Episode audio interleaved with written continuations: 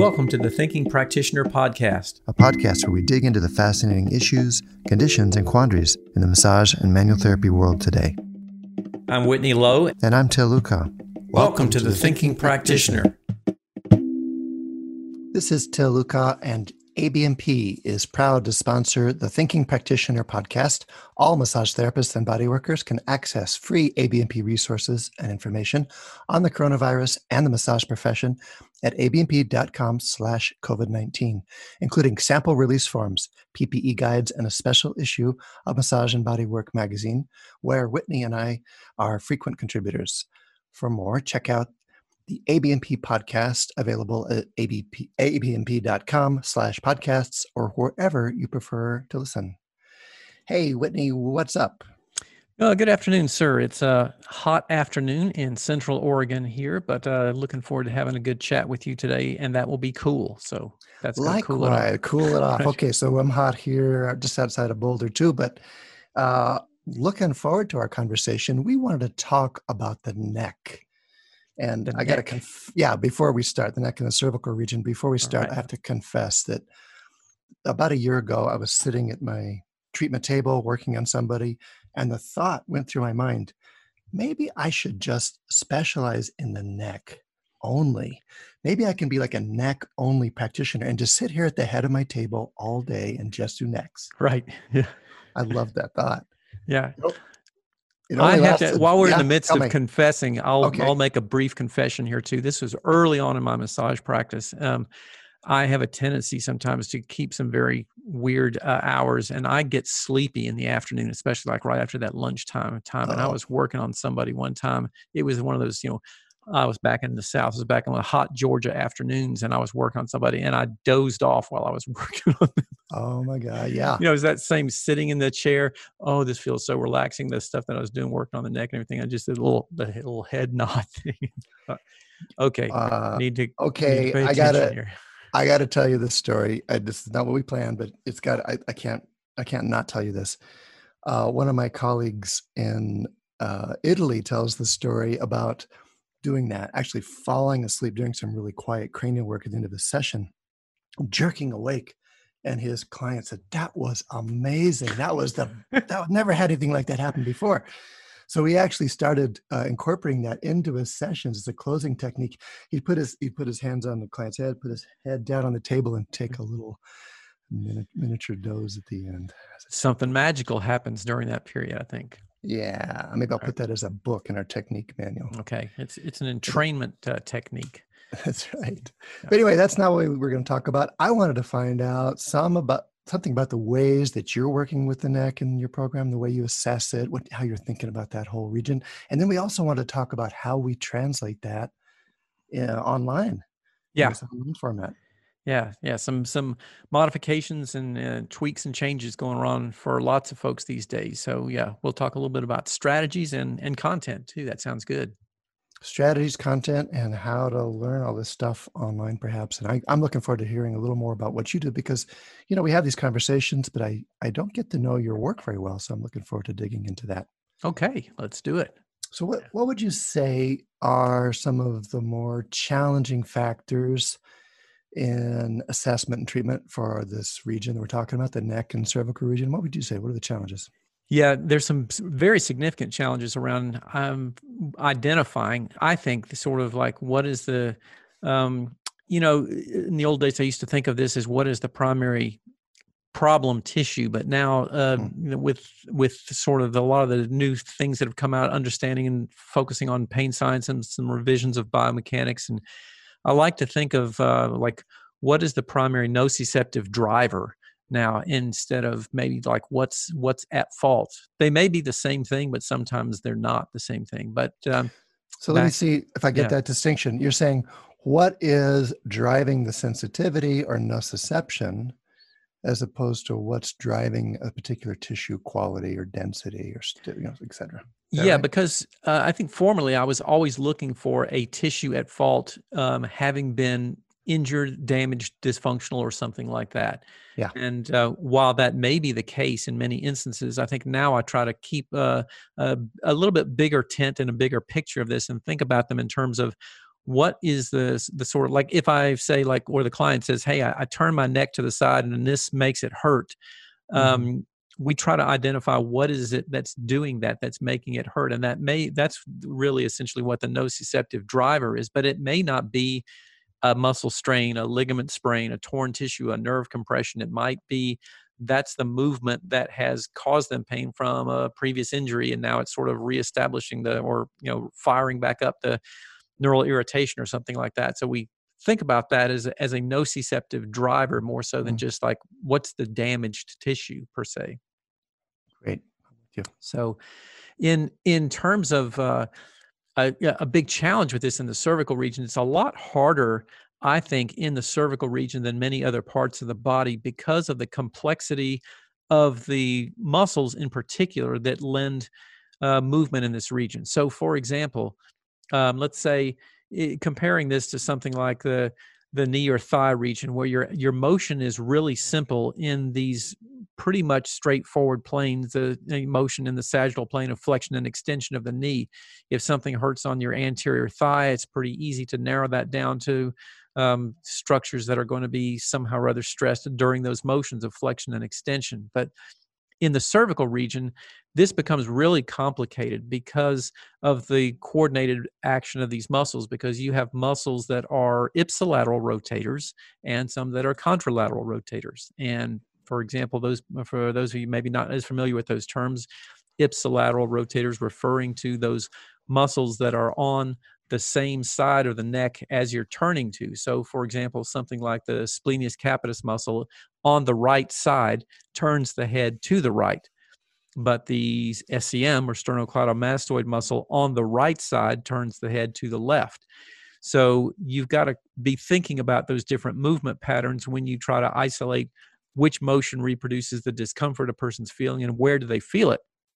And that can get pretty messy uh, trying to tease those things apart. And I think that's one of the things that kind of keeps people from zeroing in on on what really is is the problem uh, region or problem tissues or structures or nociceptive drivers, whatever we want to call them, um, as easily. That's a, a pretty challenging thing. So um, that's one of the things that I've been looking at a lot over the years is how do we try to simplify that process and give people some tools for uh, looking at that more effectively. And we'll catch up, touch base on a few of those uh, strategies in the in the second half when we when we talk about some of those strategies. So. Um, those are some of the things that I see as particularly challenging. Uh, what about what about you? Um, challenging Well, that's good. factors in. That's good. I mean, just this first idea you brought up for us that sensitivity is different than tissue quality, or that at least we're, you're thinking about them as independent factors. That's really helpful for me too, in both my work with clients and in training students, to really tease those apart. And it's really rare that a, a client comes in and says, "Hey, I got this like funny stiff spot in my neck that I felt with my hand, and I really would like you to help me soften that." It's rare they say that. They come and says, "Hey, I got this stiff movement when I turn my head, it hurts." So I'm actually thinking I want to impact what the client experiences, which is much closer to the pain experience than say the actual tissue quality per se. So I'm with you on that. And that is a challenge because most of our training had us orienting toward what is the muscle, what is the tissue that we want to target to get the which fascial layer, say, that we want to target to get the desired results. Uh, I, so I think though that there's pretty simple, I found pretty simple ways around that. And the simple way around that is probably similar to what you're using. I use movements as an assessment. I want to find the movement that's sensitized or the position that's sensitized and use that as our touchstone or as our guide as we work through the neck, say joint by joint. That's first challenge. Second challenge is it's uh, tempting, like I like the temptation I had at my head of my table, just to think about the neck in isolation. And the neck, like nowhere else in the body, responds to what else is going on in the body. So the Yeah. neck is what we use to right the head with. It's what we use to adjust our perceptive apparatus with. And so it's all the time adjusting and um, adapting to what's going on below. And so often it's easy to get that narrow focus on what is hurting in the neck and forget to step back and go, okay, so how does the neck reflect what's going all the way up and down my spine, the way I'm sitting in my chair, the way I'm even uh, standing leg to leg, for example. Yeah. Uh, so, what do you see as like some of those um, sort of connective patterns with different regions? Are there any of those in particular that you think um, are really important for us to focus on in terms of, you know, uh, when we have somebody that comes in with neck complaints? Are there places that you go to say, well, we would definitely want to look at this also and see how much that's related, or do you? Uh, do you yeah, that's that? such an important question, and it's the one I get from students that I never quite know how to answer because the only real answer is everything. The only real answer is everything because things are so interconnected and because we function as an interconnected whole. I can't predict where, you know, it, with any degree of reliability, even after 35 plus years, whatever it's been, where exactly I'm going to have to work in the body to help the neck feel better. Though I can say, here's some things that I would want to make sure that I've also step step back and looked at. One are spinal curves and spinal movements. How does the spine move in its entirety? The neck is part of the spine. And if I'm not mobile or not comfortable in, uh, let's say, my lumbars, then that's it's pretty, you know, pretty predictable. That's going to show up in the neck somehow too. Yeah. So one is uh, spinal issues. The other I could say was jaw. It, the neck and the jaw are really a functional uh, pair pairing, and just the way that we hold our jaw or let our jaw go or what we do with our mouth as we're using our head is going to have a big influence on the neck as well too now i could go down the list you know they go then it goes to the eyes then it goes to the arms i right. really need the yeah. arms and the shoulder girdle to be part of that picture yeah. too yeah but how about you what you know how do you keep that big picture or how do you deal with those challenges that you see I would say very much in a similar way. And I wanted to call attention back to something you mentioned a moment ago and just kind of uh, maybe discuss this or, or kind of, of talk about this because it's something I don't hear talked about a great deal. But what mm. you mentioned when we were talking about related areas and you talk about the jaw and its its similarity to what's going on with the the neck region. This seems to me to be an area which does not get taught very much in mm most of our at least uh, entry level training programs and certainly in very few advanced training programs too and it's a pretty complex uh, biomechanical area and I, I do think like you mentioned there's a lot of relationship with what goes on in, in the cervical region there and i wonder how many things kind of get missed because uh, people aren't um, you know sort of looking at some of those kinds of relationships because uh, you know that certainly is is pertinent here and then of course the the entire upper extremity has a lot of relationship with what's going on in in the cervical region especially because of neural pathways from the neck and down to the upper arm. So just the whole biomechanical uh, kinetic chain from the upper extremity through uh, what's happening in the in the upper traps and into the Uh, cervical area too. So a lot of those things seem also very very related with what eye hand on. functional patterns. Yes, uh, uh-huh. the ways yeah. the shoulder girdle drapes around the upper thoracic segment you know those all those factors play into the fact of the, the upper extremity and the shoulders being a really relevant factor whenever there's neck pain. Yeah. Yeah.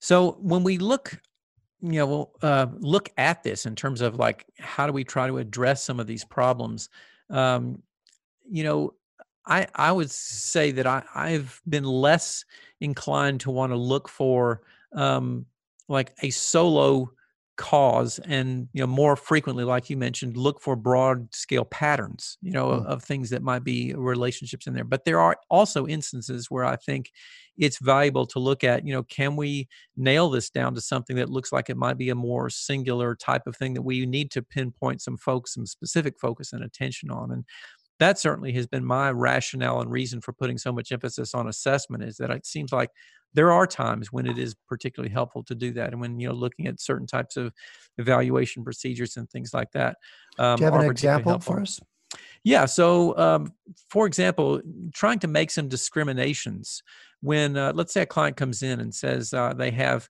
um, you know a sharp kind of neurological sensation in the neck that seems to be maybe going down the upper extremity and we're trying to make some distinctions between the potential possibility of um, cervical or nerve root compression by, let's say, discs or uh, bone spurs or mm-hmm. spinal tumors or something like that, versus a more peripheral nerve entrapment problem in the neck region, possibly still like in the thoracic outlet area there, that might produce both of those would produce neurological sensations down the upper extremity, but your treatment yes. approach would vary significantly in addressing those things. And so that's you know one of the reasons why I I still do think it's it's really valuable in a lot of instances to try to try to pinpoint some of those things when possible.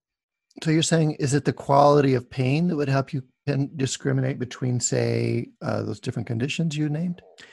Those would be really difficult to identify by quality of pain. Now, okay. for example, making a distinction between something like a muscle strain versus a nerve compression problem might be a little bit more easy with quality. But the uh, the others that we How, mentioned, what what are some of the qualities people would see so, that cue you in? You know, the the tendency is for with neurological sensations for people to report very sharp highly delineated sensations you know burning searing electrical kinds of things are some of the terms that they might uh, be tending to use yeah. and then the the pattern of where that's felt like in particular is it down like on the back edge of the ulnar you know the ulnar side of the hand which would tend to indicate some ulnar nerve involvement versus you know something else that might be a, a, different specific nerve. So knowing some of those patterns of where they would tend to occur with the symptoms that's particularly helpful as well. If it's a broader pattern throughout the whole upper extremity then we might be looking more specifically at you know something closer to nerve root level where several of those nerve roots are feeding different par- portions of, of nerve structures or maybe it's something else again.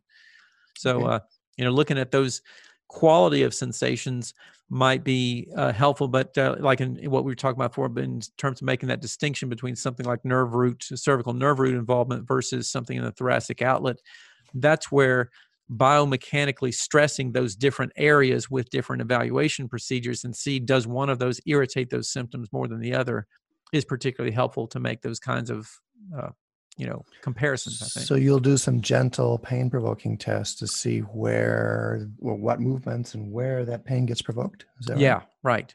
Yep. Great. Me too.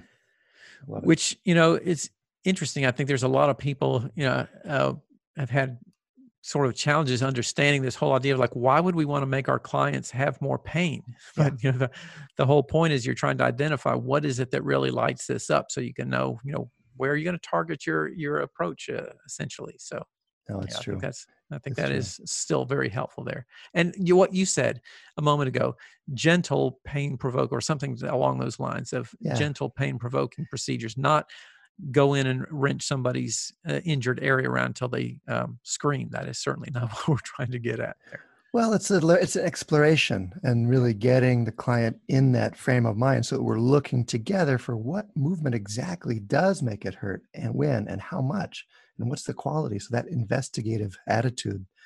And then once we find out that movement or that place, then that gives me lots of ideas about how to work with it. Yeah. Yeah. Sometimes just with the actual movement itself, we might back it off and play with that, you know, turn that into a gentle mobilization or desensitization kind of uh, intervention or something we play with together. Yeah. And I think what you're talking about there too is also such a key part of uh, so many of our different treatment strategies is finding those things that can help restore and move towards pain-free movement in a variety of different ways and and you may not always have to know exactly what did it but you know some things that make it better and you can reinforce and help those that's that's an important distinction too that a lot yeah. of times on the table even we can find things that change it. Once yeah. we gently provoke it so we get some sense of what's the irritant then we can tease it apart with our touch or with our movements or with our awareness. Yeah. And that's really what they're after too. They want a way to change it. Yeah yeah. So and you know i still i still do believe that it at least for me in my perspective and this is probably just part of the way that i look at things that it is it yeah. is valuable still for practitioners to have um, an understanding of some basic principles of biomechanics that help get us there. Like, for example, just the very idea that when a person comes in and says, My neck has been hurting me and it hurts, especially when I do these movements, and they lie down supine on the table, that alone has changed the mechanics in their cervical region pretty significantly. Yes. Yes. And that can lead to something that really makes some beneficial and significant change for them just by changing the load um, yes. on there. So it's it's important and valuable to remember those things as, as we right. look at what what we're doing in there. So that's yeah. So that's also an important point. If you can't find the discomfort, if they can't find the trigger while they're lying down, set them back up.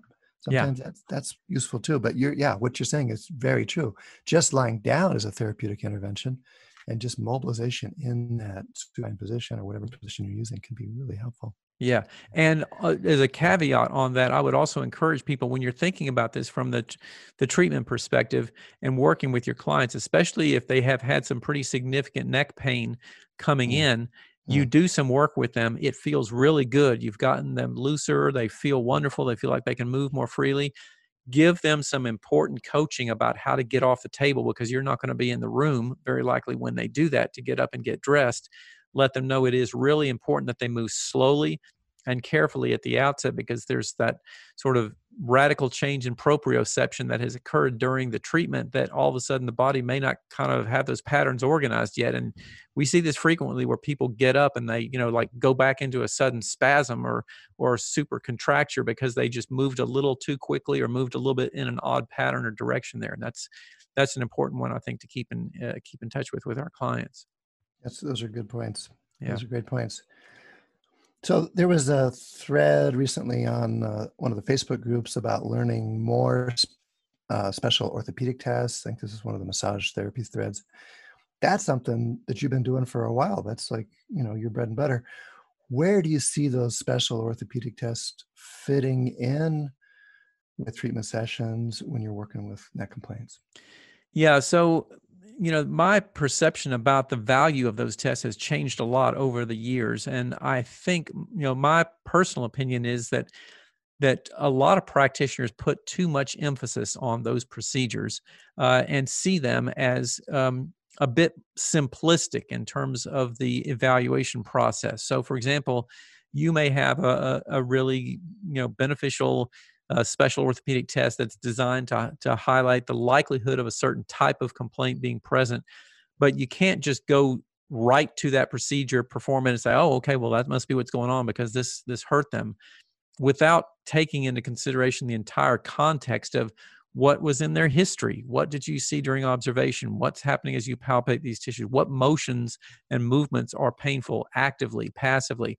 All of those things are a big picture that should then give us a wrapper with which to understand and interpret the results of that orthopedic test because too often people i think put too much emphasis on those tests and then don't think about the other things that are pertinent around there. And there the reality is there's a lot of these procedures that don't have great uh, reliability factors to them in terms of uh, accuracy. So they shouldn't be taken alone in isolation but really used in conjunction with those other forms of evaluation i think to form an overall picture so, I like to we, think of them as just as one of a number of clues that we want to pursue. Okay. So you're saying specific tests, such as give us an example of a special orthopedic test that we need to remember in this. this so uh, a really good example of that in the cervical region is, you know, the common condition that we hear a lot of people complain about of thoracic outlet syndrome.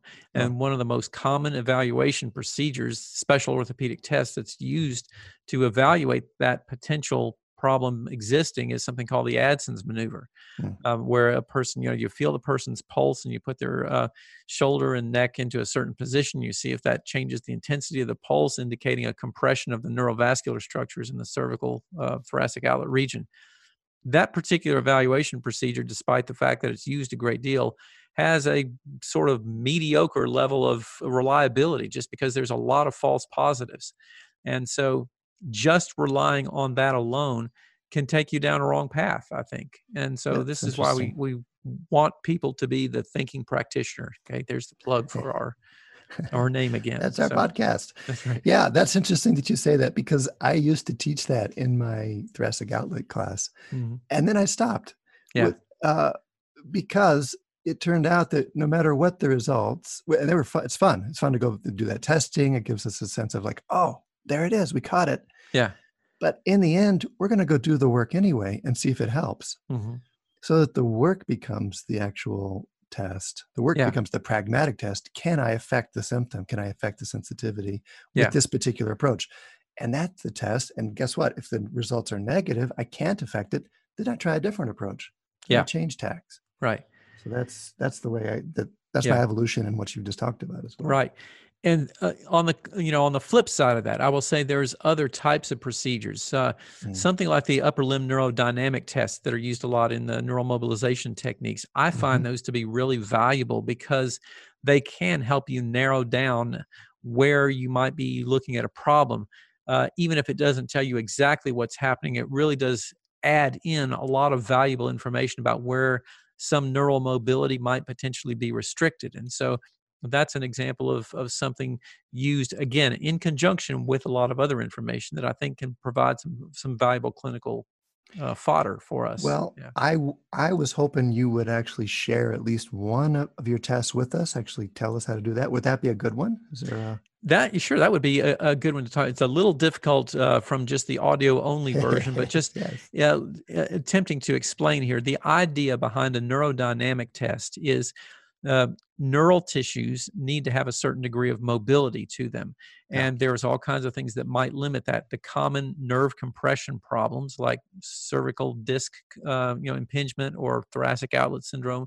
Yeah, and again, when we say thoracic outlet syndrome, we may be talking about a number of different variations where those nerves are potentially getting compressed between anterior and middle scalene muscles or underneath the clavicle or underneath pec minor. Those are all variations on that. But again, there's multiple locations throughout the pathway where you might see that occurring. So in a neurodynamic test, it's a, a procedure that has a se- sequence of movements that gradually add tension to the nervous system and will eventually end up in a position that fully lengthens that nerve as much as possible. And so you add each one of these sequential positions and see like are there symptoms increased at each step um, and then you go through a series of procedures. Some some of them involve stretching more in the neck region.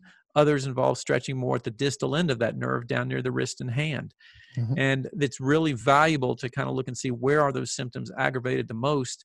And then you could take that and reverse the order, like start at the hand first, start stretching them at the hand first. Uh, so here's a, an example like if you did one of those neural evaluation tests and you got some symptoms down into the hand, you started stretching the neck region first, then you stretch the shoulder region, and then you stretch the arm and down into the hand, and you got some Doing symptoms it. aggravated. Yeah. Yeah.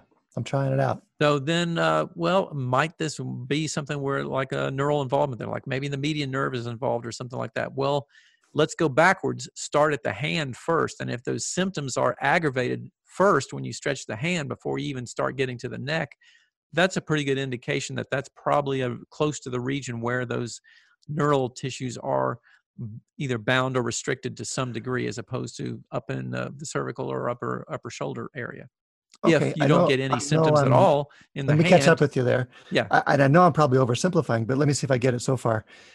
If i can do a stretch and you have some fairly systematic ways to check that but if i can do a stretch that makes uh, the symptom get worse the nerve symptom the tingling and numbness say either with my head or with my hand then you're saying I can break that down and kind of reverse engineer that, starting systematically at one end or the other, and remobilize or at least specify where that unhappy nerve might be yeah. Uh, occurring.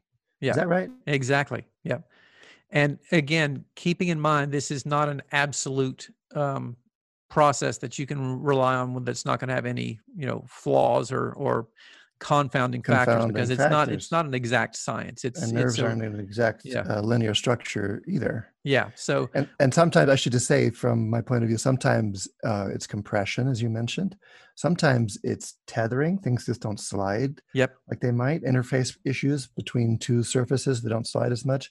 Yep. There's some good evidence that sometimes it's actual inflammation of nearby structures that are causing the nerves to be sensitized to yeah. those movements as well. Right and that's exactly where things like your history come into that as being an important factor because you might want to identify well maybe there's you know previous injuries in a nearby area or maybe there's some type of systemic inflammatory disorder a person mm. is grappling with and that mm. might be making those nerves more sensitized so if you just jump to that orthopedic test alone without taking in those other factors you miss important pieces of the puzzle and so this uh, is such an important point such a challenge too for me as an educator and i think it works out but really there is this there's this drive in all of us to get the t- technique to know exactly the one thing i can do and to try to reduce it down to tangible variables that variables that give me a sense of satisfaction when i observe them and then the promise that when i treat them things will be better. Yeah. And of course sometimes it's like that and a lot of times it's not and that's where the, the mastery level really comes in when i can take all those kind of understandings and simple, tangible tools and weave them together into a treatment approach that does bring out all those contextual variables and those more complexity complex things that you've mentioned. Yeah. And we have, I, I guess this is just a human nature thing, but I mean, it's, I know I'm certainly far more susceptible to this because I'm kind of a, a, left brain analytical type of person, but we have this tendency you? to want to put things, sometimes, some days. Okay. Yeah.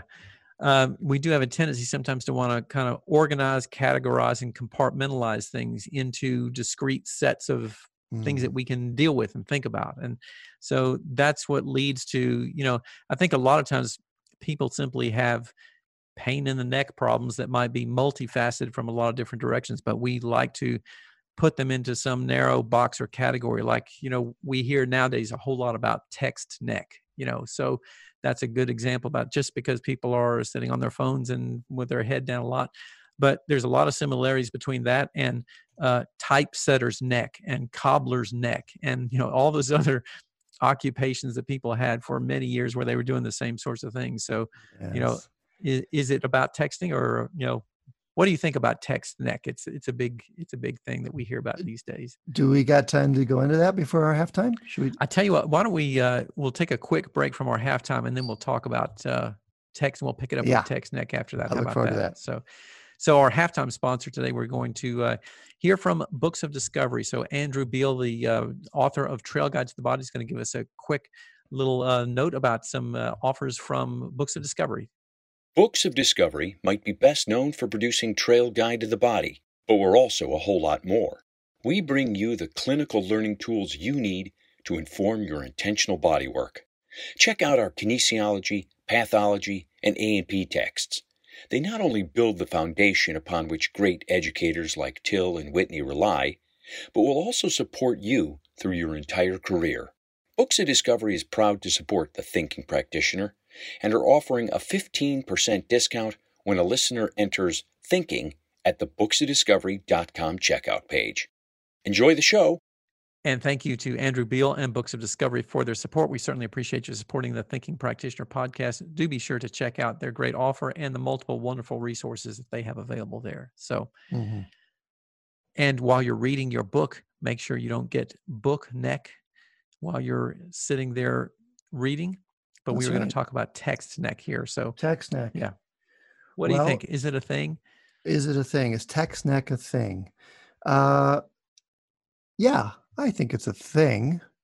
But like you, like you were alluding to in some of your comments about cobbler's neck, etc., there's a lot of things.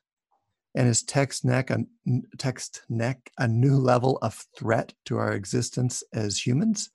I'm not so sure. And I and I'll put it in the show notes because I don't have it pulled it right here. But there's some really interesting research that's tried to tease this apart. Is text neck or neck problems more frequent in people that text a lot? and there's it's not it's not a closed question there's studies that um, proponents and opponents of that point of view use to argue both sides of that seems like that we're not having uh, a huge uh, epidemic of heads falling off or etc yeah. from people texting but maybe there are some uh, as you could probably kind of commonsensically predict there are some impacts the more time you spend doing one thing and not others there are some definite impacts of that. Yeah. So i think i am um, I'm probably a little more liberal or tolerant in my thinking, you could say, around texting, especially after having fought that battles with my own son coming through his teenage years and seeing that his tech his head did not fall off and he's basically a great young man. But uh, then it's also this question that can we adapt as humans to what we're doing? Yeah, adapting being the key, and maybe variety being the key there. As much as uh, don't look down to text, it's like make sure you do some other stuff besides that in your life. Yeah, what it comes so, down to. I gotta follow this for just a second because you brought Please. you mentioned something that that caught my ear, and I was thinking about this. I hadn't really thought about it this way. Very mm-hmm. much, but you know, so much I think probably of the the concern around something like text neck does happen because we see so many young people spending a lot of time on their devices doing this during the time when they're in their really formative neuromuscular programming stages you know so is it you know sure there's a lot of occupations where people have had to like tilt their head down and put their head down like i was mentioning but maybe it's a bigger concern because we're dealing a lot with people during their biomechanically formative years when they're establishing a lot of these neuromuscular patterns and maybe that does lend to a more long-term propensity for some of those posturally driven neuromuscular neuromuscular skeletal challenges somewhere later on but it may be too early to know what that's really going to look like when those people who've been texting a lot are in their 50s 60s and 70s etc so yes that's right and yeah. um, my son for his, his for his sake he's he says no I, now that he's 21 he's saying no uh, kids should not be texting all the time he doesn't put in the part like like I was when I was that age. right. But it's it's true that uh, well, I don't know it's true, but it's it's a useful point of view to say it's everything is bad in the wrong dose. Yeah. And it's more of a dose question and the variety of life kind of question that comes up there, including the kind of attention and intelligence and uh, impulse gratification that happens on your device. That's an even bigger topic. Yeah. So we, you know, those are wonderful things, and maybe we need other inputs, other ways of thinking and being as well too. Yeah. Right. So we also wanted to look at this um, from the sort of the the teaching angle as yeah. well, since we yeah. have a situation now where lots of people are, you know, not doing classroom courses because of the COVID nineteen situation, and we're all having to kind of like look at new strategies and methods. So, um, what kind of things have you been doing, changing, tweaking, et cetera, doing? I know you've had some stuff with with a cervical course that you did recently, and and some really innovative kinds of tra- teaching strategies there. What uh, what kind of things have you? Well, we're just wrapping it up now. It's a it's a two month live online course. It's a hybrid model where people watch demonstrations of me work, working. They do that by recording, and then they listen to a live lecture of me talking about the principles involved and then they meet in a small group to discuss their questions, their uh, uh, successes or challenges in applying the work. Some people are practicing, so they get a chance to go actually do that. Many people have a practice partner or someone they can try the things out on. But then we also are working with adapting the work into self care techniques. Those are some of the homework assignments is to take what they see as a hands on technique and use it for something that they can uh, do or feel or experience or learn about at least in themselves. Yeah. So then we get together and share those things real time. Yeah. It's proving to be really rich and really detailed. So here's the question I have is that yeah. like when this is all over, do you uh-huh. foresee this as something that you might keep trying to do to some degree or do you feel like you will go back to doing things exclusively well you weren't doing things exclusively in the classroom to begin with but do you think uh-huh. you'll incorporate some of these kinds of models in oh, some of your question without a question. And the students yeah. and participants and professionals and, and the training are saying that too. They're saying, I don't want to learn without this kind of interaction over time again because it's really allowing us much deeper discussions on a on a more theoretical level but also on the experiential level yeah. than just say a, a weekend intensive would or yeah. Even, you know longer in person training. Right.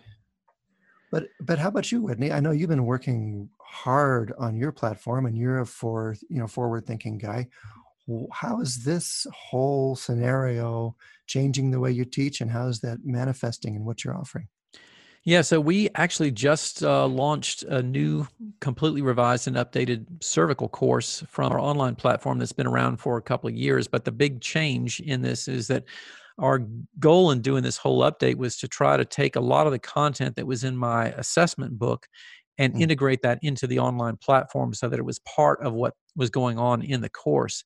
And um, one of the things this is kind of gets back to our discussion earlier on when I was talking about some basic principles of principles of biomechanics. Of one of the things that I had found uh, being a little bit frustrated with over the years past of trying to teach a lot of this stuff was understanding uh, or trying to find some tools to help the students understand more about let's say a person says with their neck well it hurts when i turn to the right. So what's happening when you turn to the right? What's happening to all these different tissues?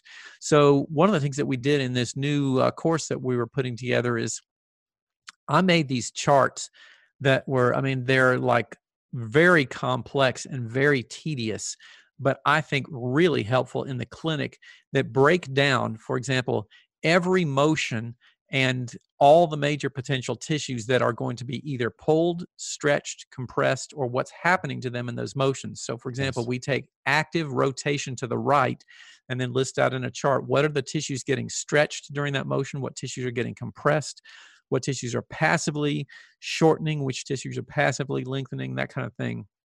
So, Yeah. people can really have a better understanding or, or a, a map essentially to go to to figure out what might be the cause of certain pain problems. And then we take those uh, charts and have another series of charts to take those exact same motions and say, like during right rotation, if the person has, or, or let's say active right rotation, if a person has pain on the left side of their neck during active right rotation, what might be causing that? And breaking that down into those different things. And they can match that with those other tissue structures to look at what was happening with them. So um, by the time we get through with all these courses, this will be a huge series of what I hope to be kind of very helpful, quick reference charts of understanding the biomechanics of what's happening in every one of these different motions throughout the body. Sounds So- comprehensive. So if if I have your chart, do I need your training? Well, it helps, I think, to take that training to understand what to do with the charts. because the other thing that we do with the charts is we use them as kind of like the uh, the structure of how to look up and start thinking about these things but then the more complex process of this is helping people understand how to decipher patterns so for example in the neck region a person has pain with active forward flexion you know uh-huh. passive extension and resisted extension you know like that Mhm. pattern of those things Mhm. what does that mean and that's not really one single place to look that up in the chart that's kind of putting different pieces together and we do a lot of activities in our course to try to get people to to uh, look at those kinds of patterns of evaluation and then see what they might be pointing to and then of course you know how do you figure out what to do about it that's the big question we all want to know You showed me some of the earlier versions of those, and that's that they were. I was impressed with the logic and the systematic use of those different movements and concepts, and I can really see them laying the groundwork for some in-depth training together and that cr- building that critical thinking process to understand the logic involved and how to employ that clinically. Yeah.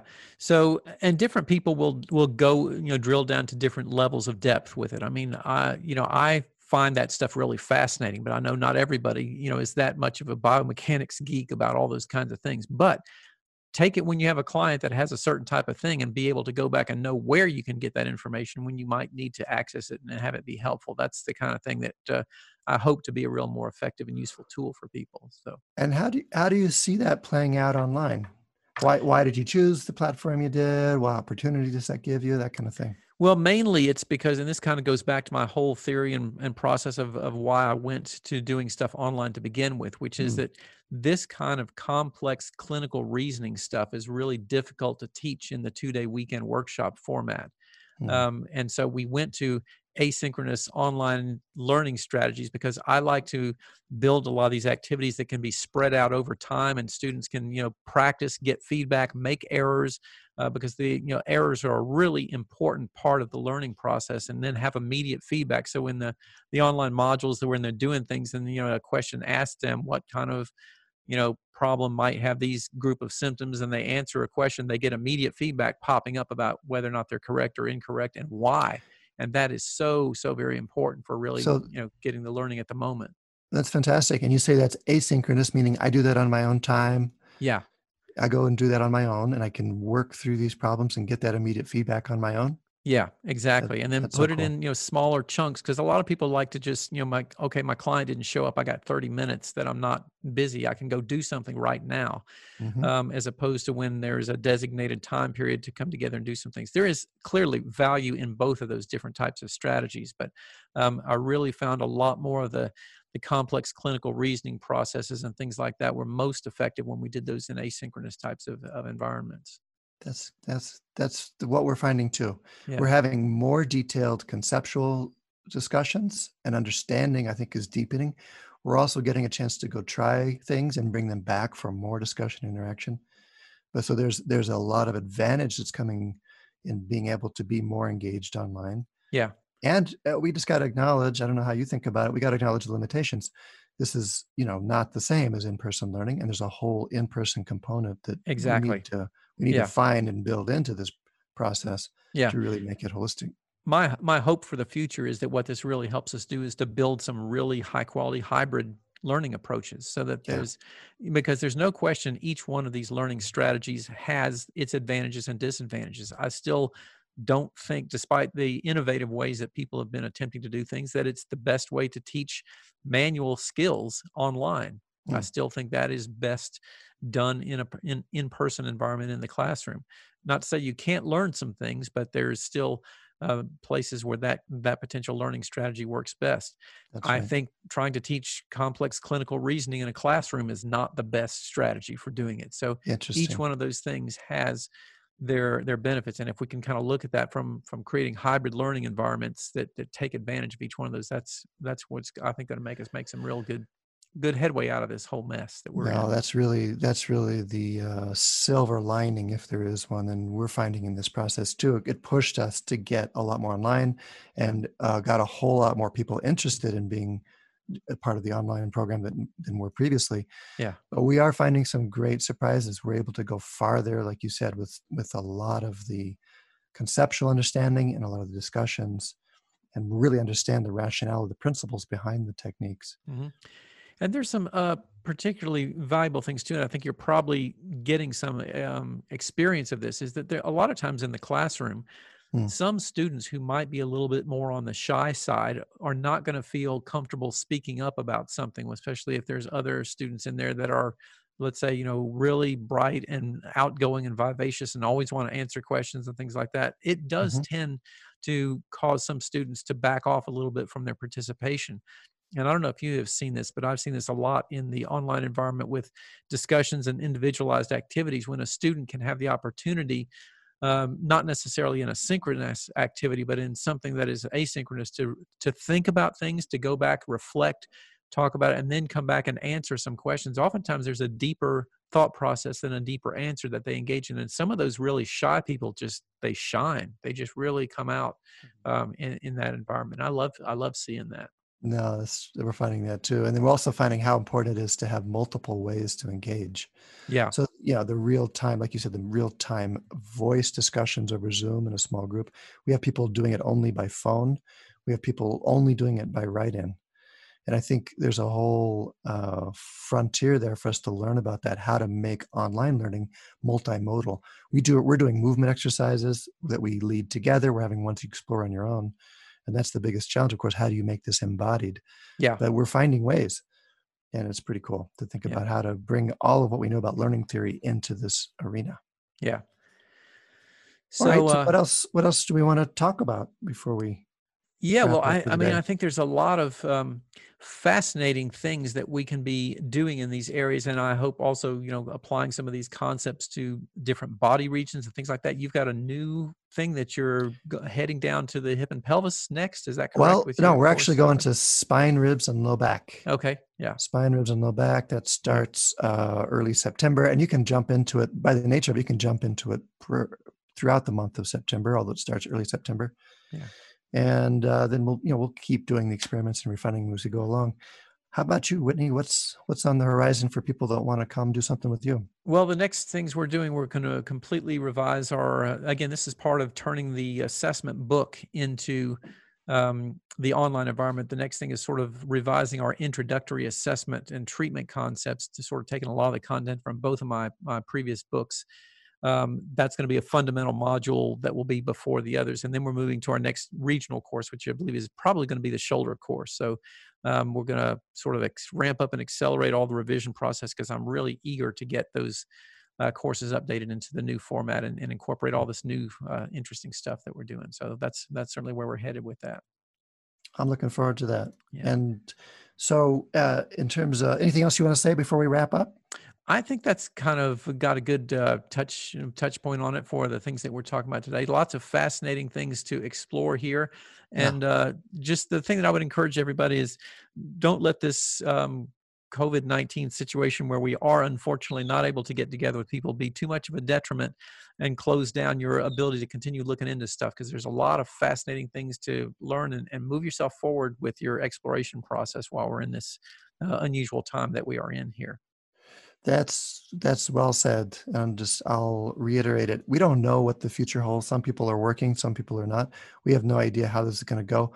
But developing ourselves professionally and personally in the meantime is going to leave us in an amazing position to move yeah. forward with whatever comes. I want to say special thanks to our sponsors and thank you very much for your support, supporting the podcast. And as always, a very big thank you to all of the listeners, the people who are taking mm. time out of their lives to listen to these conversations. We certainly hope they uh, bring you some uh, beneficial things to, for your clinic work as well. Yay, listeners, and yay, listener feedback. Love hearing yeah. from you. Thank you for that. And if you heard us, uh, drop a reference about something you'd like to know more about. We'll put uh, all of that in the show notes. Remember to visit our sites to check out, like, say, the studies or references we heard today, as well as a full transcript of what we said. So it's searchable and you can dial down to exactly what did Whitney say again? And where, Whitney, where would people find that for you? They can find that for uh, me over on the Academy of Clinical Massage.com. And uh, Til, where can people find you and uh, locations there? Our site is advanced trainings.com, advanced trainings.com, or social media just under my name. Til Luchau. How about you, Whitney, on social media? Yeah, also on social, just under my name. You can find me there and uh, at um, at Whitlow, I believe, is my Twitter handle. Also, so got some stuff that we uh, put out over there periodically as well. Yeah. If you will, uh, make sure to send us some input, feedback. You can send email to us about the show, questions that you want to ask, or anything like that. We love hearing from you. You can send that to info at thethinkingpractitioner.com as well. Great. And follow us on Spotify, rate us on Apple Podcasts, or wherever else you listen. Tell a friend, be in touch. Thanks, Whitney. Thank you, sir. Great talking about this, and we'll look forward to doing it again too in a couple of weeks. See you next time. Okie doke.